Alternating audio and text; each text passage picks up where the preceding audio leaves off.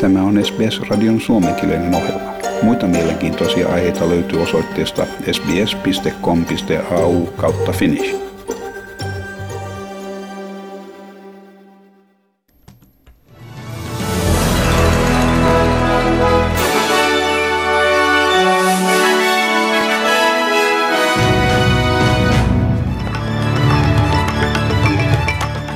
Ihmisoikeusjärjestö Human Rights Watch sanoo kansainvälisen olympiakomitean puheenjohtajan Thomas Bachin käyttäytymistä häpeälliseksi. Hänen osallistustuaan videopuheluun kiinalaisen tennispelaajan Peng, Peng Shuain kanssa.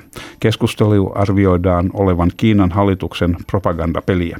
Pengin hyvinvointi aiheuttaa huolestumista hänen syytettyä entistä kiinalaisten, kiinalaisen kommunistipuolueen korkean tason toimihenkilöä seksuaalisesta väkivallasta. Viime päivinä Kiinan valtion televisio on julkaissut videoita ja valokuvia Pengistä. Tarkoituksena on ilmeisesti tyynnyttää huolestumista Pengin liikkumisvapaudesta ja terveydentilasta. Human Rights Watch, Human Rights Watch-järjestön Kiinan tutkija Yachu Wang sanoi, että Kiinan hallitus on järjestänyt nyt puheenaiheena olevan videopuhelun kaltaisia lavastettuja tapahtumia ennenkin ja että kansainvälisen olympiakomitean komitean ei olisi pitänyt vastaanottaa kyseistä puhelua. So this happened many times before and this is well documented by human rights organizations including Human Rights Watch. So it's not that the IOC is not aware of this circuit this contest. So to see that the IOC still chose to engage in this kind of government created a narrative of, of Shuai's uh, freedom is very shameful.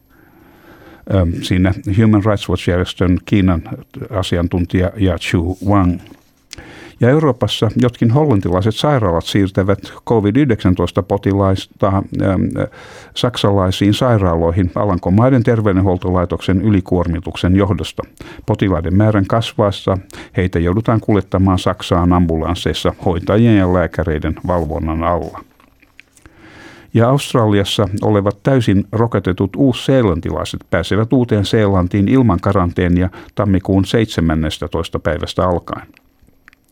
Muualla maailmassa oleskelevat uusseelantilaiset voivat tehdä samoin alkaen helmikuun 14. päivästä. Maan rajat avautuvat asteittain kansainvälisille vierailijoille huhtikuun 30. päivästä alkaen. Uuden-Seelannin COVID-19-ministeri Chris Hipkins sanoi, että nykyinen rokotuskattavuus merkitsee, että rajoja voidaan varovasti ryhtyä avaamaan. It's very encouraging that we as a country are now in a position to move towards greater normality. I do want to emphasise, though, that travel in 2022 won't necessarily be exactly the same as it was in pre 2020 travel. There are still important public health protocols to be followed. All travellers will require a negative pre departure test. They'll also require proof of being fully vaccinated Siinä COVID-19-ministeri Chris Hipkins Uudesta Seelannista. Victoriaan osavaltion saavuttamassa 90 prosentin täysin rokotettujen merkkipaalun osavaltion päivittäisten COVID-19-tapausten noustessa lähes 400. Osavaltion terveydenhuoltoministeriö vahvisti 89,8 prosentin yli 12-vuotiaista viktorialaisista saaneen kaksi koronavirusrokotusannosta. Victorian hallitus nosti osan rajoituksista perjantaina mukaan lukien ravintoloiden asiakkaiden määrän ylärajan ja hengityssuojanten käytön useimmissa sisätiloissa ja New South Walesin osavaltion hallitus harkitsee hengityssuojainten käytön höllentämistä huolimatta jouluostoksia tekevien ihmisten määrästä kaupoissa. Joulukuun 15. päivästä alkaen rokottamattomia koskevia rajoituksia nostetaan. Pääministeri Perotei sanoo toivovansa, että tuosta päivämäärästä alkaen hengityssuojaamia koskevia määräyksiä höllennetään ja että ne eivät sen jälkeen olisi pakollisia julkisissa kulkuvälineissä eikä myöskään sisätiloissa, kuten ostoskeskuksissa tai liiketiloissa.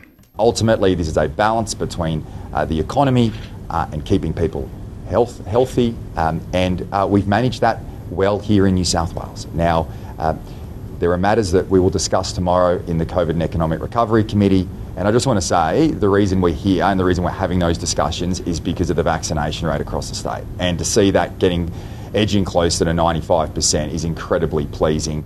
Siinä New South Walesin pääministeri Dominic Perrottet.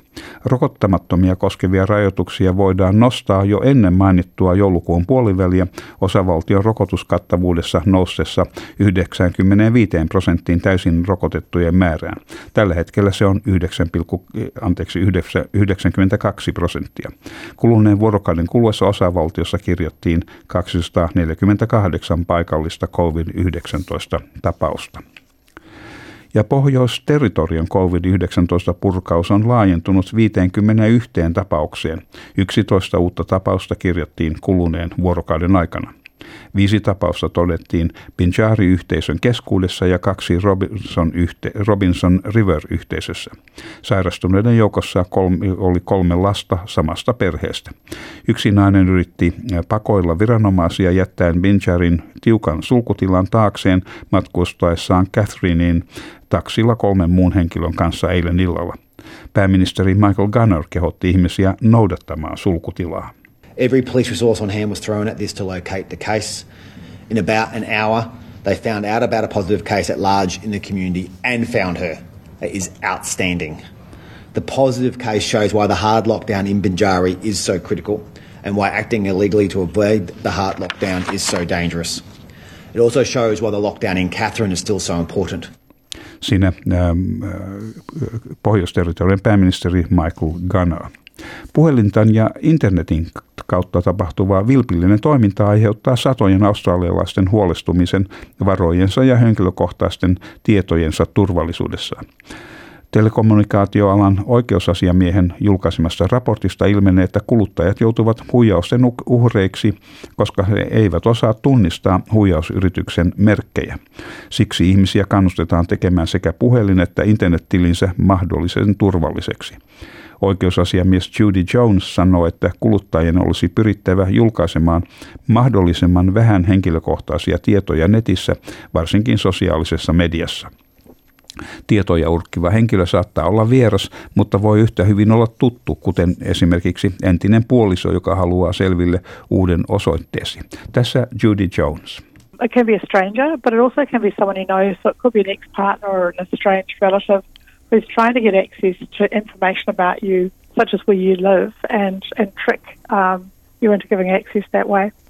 Siinä oikeusasiamies, ähm, telealan oikeusasiamies Judy Jones. Ja kuluttajia pyydetään ilmoittamaan kaikesta huomaamastaan epäilyttävästä toimista heidän tileilleen verkko- tai puhelinpalvelun tarjoajalleen. Ja tästä aiheesta lisää sitten myöhemmin ohjelman kuluessa. Karen Webb nousee New South Walesin ensimmäiseksi naispuoliseksi poliisipäälliköksi nykyisen poliisipäällikön Mick Follerin siirtyessä eläkkeelle ensi vuonna. Karen Webb liittyi New South Walesin poliisilaitokseen 30 vuotta sitten ja hän on nyt apulaispäällikön asemassa. Hän toivoo innostamansa muita naisia ja tyttöjä valitsemaan tämän uran. When I joined the police, there were only 10% females in the organisation. There are now over 28% female officers and 35% uh, female in the, females in the organisation. So we're continuing to grow, and I'm you know, very proud that two of my nieces have joined the police, um, and I'm sure there's a lot of other women out there that are contemplating it, and, I'd say to them to, to come along and, and uh, sign up.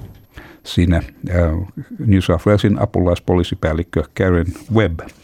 Ja sitten säähän ja valuuttakursseihin. Perthissä on huomenna luvassa aurinkoinen päivä ja maksimi on 32 astetta.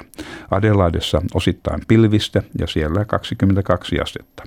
Ja Melbourneissa on luvassa sade, sadekuuroja päivän mittaan 19 astetta. Ja Hobartissa on myöskin luvassa lisääntyvää sadetta, ilmeisesti kuurojen muodossa päivän mittaan 20 astetta Hobartissa huomenna. Ja Canberrassa on luvassa sadetta, jopa vähän ukkostakin, 23 astetta. Ja Wollongongissa on päivän mittaan lisääntyvää sadetta, 24 astetta huomenna. Ja niin myös Sydnissä, paitsi että hieman lämpimämpää 27 astetta. Ja Newcastlessa on luvassa lisääntyvää sadetta myöskin 27 astetta. Brisbaneissa on luvassa, tässä vaan sanotaan yksinkertaisesti sadekuuroja, 27 astetta Brisbaneissa. Ja Townsvilleissa huomenna myös sadekuuroja, 31 astetta. Kensissä jonkin mahdollisia sadekuuroja 33 astetta. Ja Darwinissa mahdollisia sadekuuroja ja ukkosta 34 astetta. Ja Helsingissä tänään puoli pilvistä ja maksimilämpötila on 4 astetta. Ja Australian dollarin kurssi on 0,64 euroa ja euron kurssi on 1,55 Australian dollaria. Ja siinä olivat tämänkertaiset uutiset.